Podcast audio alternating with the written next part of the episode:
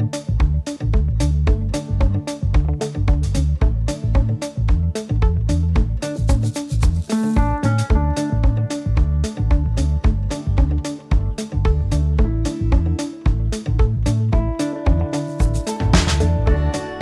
partnership with RFN Studios, this is the Vineyard Christian Fellowship of Yakima.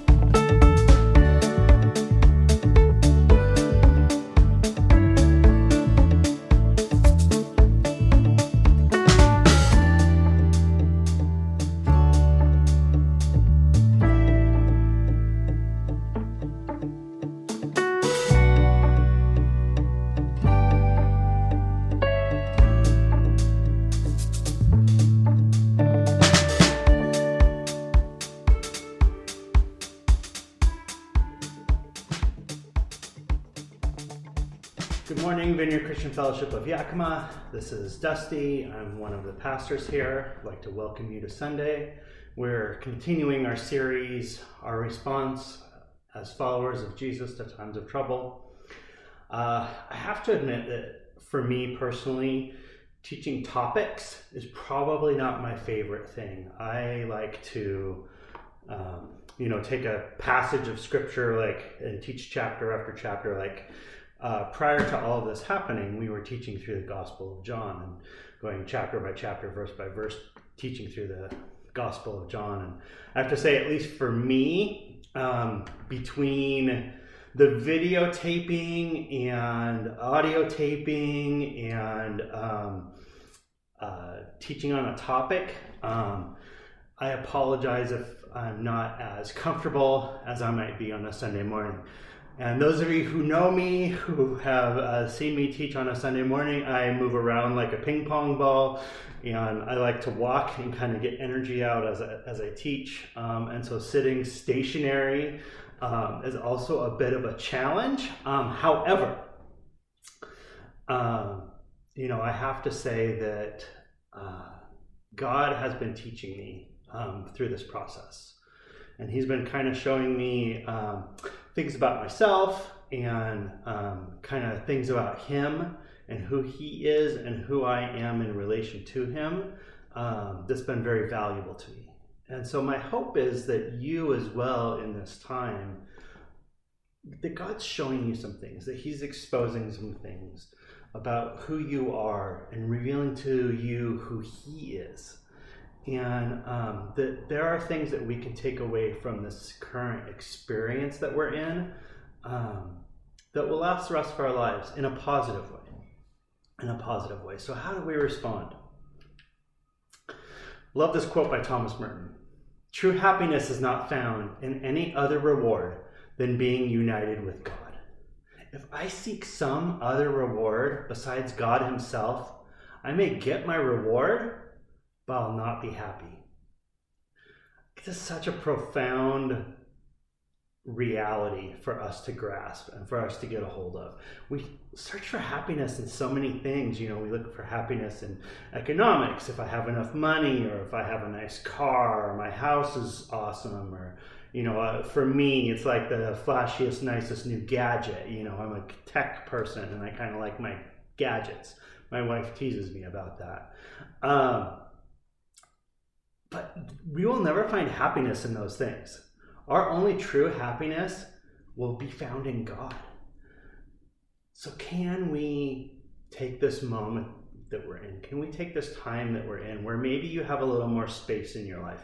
Maybe you have a little more time in your life to really dig into God and who God is and digging into the depths and the width of who God is. You know, in the Chronicles of Narnia, Aslan in the last battle, he puts the children on his back. And they ask him, Aslan, where are we going? And he says, We're going higher up and deeper in, into the kingdom of God, higher up and deeper in. So, in this time, can we go higher up and deeper in with Christ? You know, many of us, we place our trust in organizations or people only to be let down. A lot of us are kind of feeling that right now with our government's response to our current crisis, whether it be state or national. Uh, you know, I'd suggest that we're placing our hope in the wrong places. Sometimes though, you know, it's it's hard to even trust in God when we're struggling, right? I'm sure I'm not the only one who could raise my hand and say, "Hey, you know, sometimes God, I just don't get you. I don't understand what you're doing. I don't, I don't get what you're up to. You confuse me." Um, and a lot of times we look to people, uh, you know, pastors, uh, political figures, some of us even entertainers and musicians, like to kind of give us comfort or give us hope. And the reality is, our only true hope lies in Jesus Christ. Our only true hope lies in God. I love this quote by John Wimber. He said, Instead of looking for the great man of God, I'd rather look to the great God of man. That's such, such a great quote. You know, I, you know, I will fail you. Others will fail you. God never fails. God is a safe harbor for our hope and for our trust. Have you ever felt like God let you down? Or you just can't understand what He's up to? Sometimes extreme disappointment can make us really bitter. And to be honest, kind of reluctant to ever hope for anything again. Proverbs 13:12 says this that when we hope for something that doesn't come through, our hearts become sick. Have you ever felt that?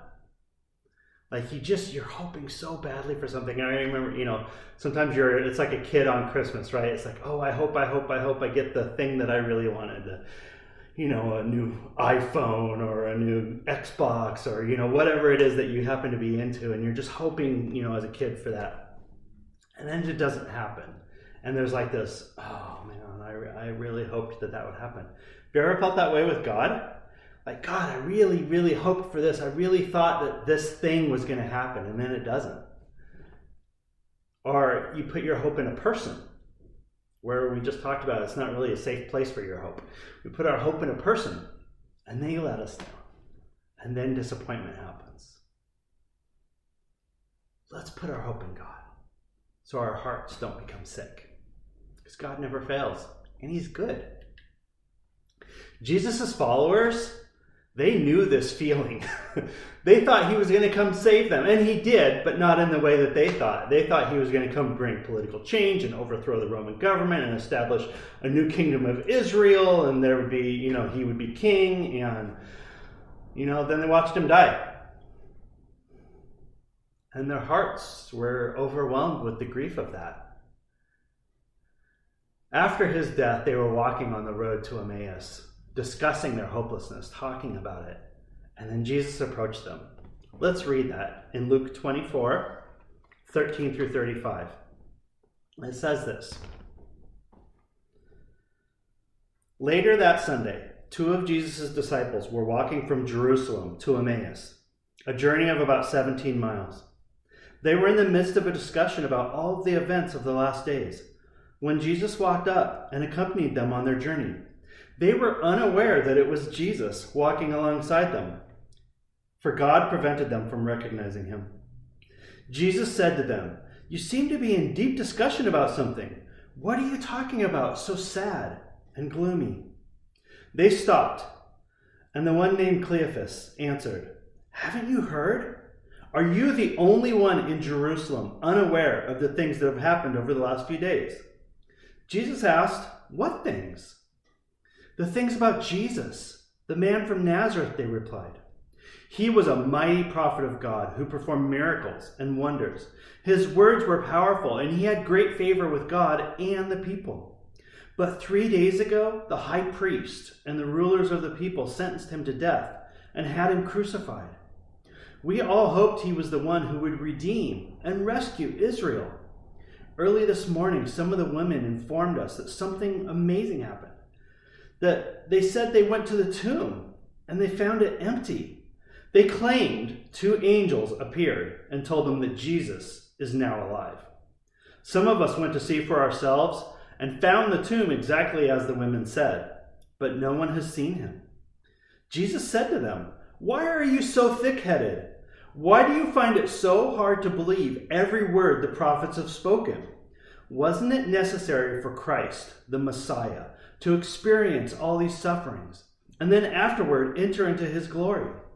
Then he carefully unveiled to them the revelation of himself throughout the scripture.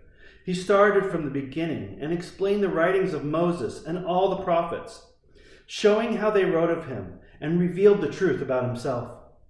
As they approached the village, Jesus walked on ahead, telling them he was going to a distant place. They urged him to remain there and pleaded, Stay with us. It will be dark soon.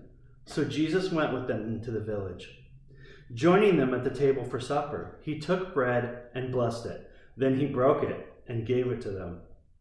All at once their eyes were opened, and they realized it was Jesus. Then suddenly in a flash, Jesus vanished from before their eyes. Stunned, they looked at each other and said, Why didn't we recognize it was him? Didn't our hearts burn with the flames of holy passion while we walked beside him? He unveiled for us such profound revelation from the scriptures. Then they left at once and hurried back to Jerusalem to tell the other disciples. When they found the eleven and the other disciples all together, they overheard them saying, It's really true. The Lord has risen from the dead. He even appeared to Peter. Then the two disciples told the others what had happened to them on the road to Emmaus and how Jesus had unveiled himself as he broke bread with them. What a cool story. You know, so many times we're walking with Jesus, we eat with Jesus, and we don't recognize who he is. We don't actually see Jesus in our midst. So many times, God is working in our midst, and we don't see him, we don't recognize him. Even when he's revealing profound, deep things to us, sometimes we don't recognize Jesus. Let's not miss Jesus in this moment. Let's not miss Jesus in this time. Let's look for God. Can you imagine just how badly Jesus longed to reveal himself and to restore their hope? He knew they were despondent. He's God. He knew they were hurting. Can you imagine? He loved these guys. He spent years with them every day, walking with them and teaching them. Of course, he wanted to give them hope. And although he wanted the men to know they could place their trust in him, Jesus waited to reveal his identity until he urged them to stay with him longer. He, they want, he wanted them to ask for him, that he wanted them to desire his presence. Do you desire God's presence? Do you want more of Jesus? When you do, he'll reveal himself to you in a deeper way than you ever experienced before. But you have to want him. You have to desire him. You have to seek after him. It can be difficult, though, sometimes, right? To move towards God when it looks like He hasn't come through for us yet. While we're waiting on God to work for us, He may be waiting for us to ask for Him. If we're willing to urge Jesus to stay and to keep working in our lives, like the disciples finally did as they were on the road, He'll reveal that He's worthy of our hope. We're all hoping for something, right? I bet you have areas of your life that you're in right now where you're asking God to move. Maybe it's for more patience. Maybe it's for endurance to get through this time that we're in. Maybe it's for God to change someone who you care about's heart and mind that they're struggling. I want you to think back to a time where you felt abandoned by God. But later, Later, you realized that he had been working all along. I want to tell you a story about when Cormac was in the process of being born. Uh, my wife and I, we went up to the hospital, and um, we've been trying to have this baby for a while. she was done. Uh, and we went to the hospital once, and they held us for a while, and they checked her out, and she wasn't she wasn't ready to have the baby. So you know, it was a time when the Lord of the Rings was in the theaters. And so we decided, well, you know, since we're not staying at the hospital, why don't we go see Lord of the Rings? because what else are a couple of geeks going to go do? Uh, and so we went and we saw the movie The Lord of the Rings, and that was what Cormac must have been waiting for, is to experience in utero the epic that is The Lord of the Rings in the movie theater. Because um, soon after that, we ended up going back to the hospital a couple of days later and Kirsty felt like she was ready. Um, and so we got in the hospital and we were there for some days. They were giving her um, Pitocin, I remember, and nothing was really moving naturally. and I, you know, we were there for some days and she was super uncomfortable. And, you know, we were looking to like this whole beautiful birthing experience and everything happening naturally. And, and I remember sitting there praying to God. I'm like, God, why, you know, what's, what's the deal? Why can't this happen? Why, why aren't you moving? Why aren't you doing anything? And I prayed and prayed and prayed for Cormac to just, you know, be born naturally and for everything to go well and, you know, for it to be this beautiful experience. And I was, I remember crying out to God. I'm like, God, why, why can't he just be born? Why can't he, you know, Christy, you know, she was waiting to dilate and it wasn't happening, and they were giving her all this medication that's supposed to make that happen, and it's still not happening. And so I'm God, like, I'm like, God, what else? You know, where are you? What, what else can we do? And God knew what was going on with baby Cormac. God knew uh, what was happening in, in Christy's uterus, and He knew things that we we didn't know, and at the time the doctors didn't know. So he ended up having these heart fluctuations, and so they took uh, Christy in for a cesarean, and I went in with her. Um, and so they began the procedure, and so I was sitting there at her head while they were working on the other end, and um, I remember watching them um, open up uh, Christy's tummy and starting to pull Cormac out, and um, he was gray, and he wasn't crying. Um, and uh, I remember the doctor um, grabbing his umbilical cord, and it was like I, I grew up country, and I worked with a lot of animals. My grandparents had a farm, and we, we used to practice roping on fence posts and stuff like that. I remember the doctor grabbing his umbilical cord and literally like doing this with it, unwrapping it. His Cormac had twisted around so much in Christy's tummy that uh, his umbilical cord was wrapped around his neck like three or four times, and it cut off his airway. And he was gray, and he wasn't crying. And um, I wasn't sure if we had lost, uh, we had lost him at that point. I just didn't know. Um, uh, and so they, they laid him on Christy for a moment, and then uh, they took me and they took Cormac down to the NICU and um, spent the next few hours trying to get oxygen in him. Um, now, you know, the story has a happy ending for him. He recovered and he got air and he started to turn pink as oxygen started to infuse his blood. And, you know, he's a healthy, smart, strong boy today.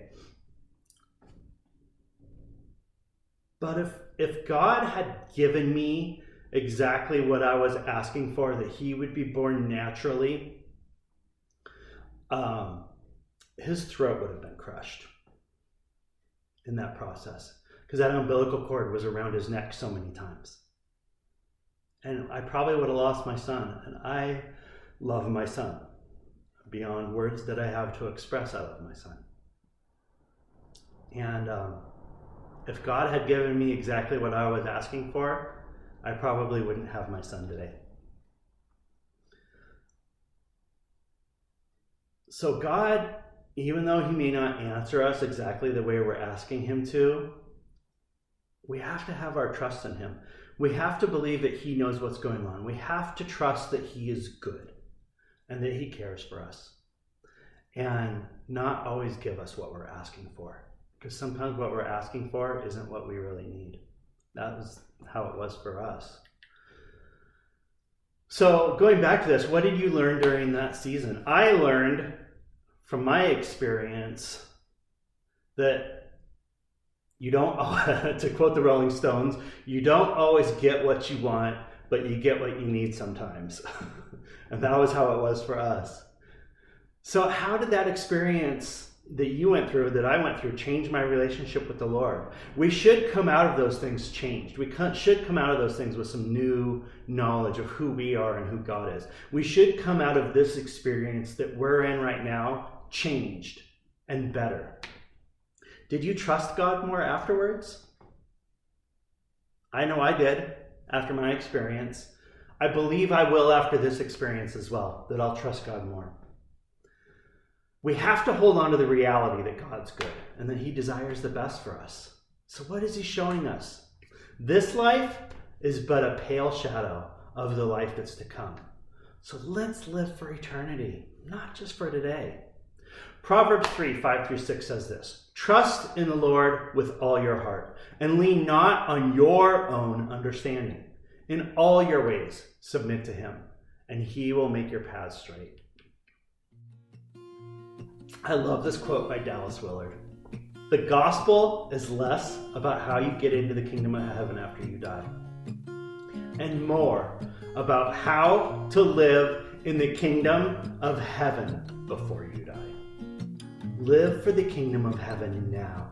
It's not as our old pastor Wayne Purdom used to say, just getting a barcode in your butt and getting scanned into heaven. This life is not about that. Let's find the kingdom of heaven now. Let's bring to bear God's kingdom on the world. Only Jesus can save us. Only Jesus is the answer to our circumstances. Only Jesus is the one who can change our world. God bless all of you. Take care, and we'll see you next week.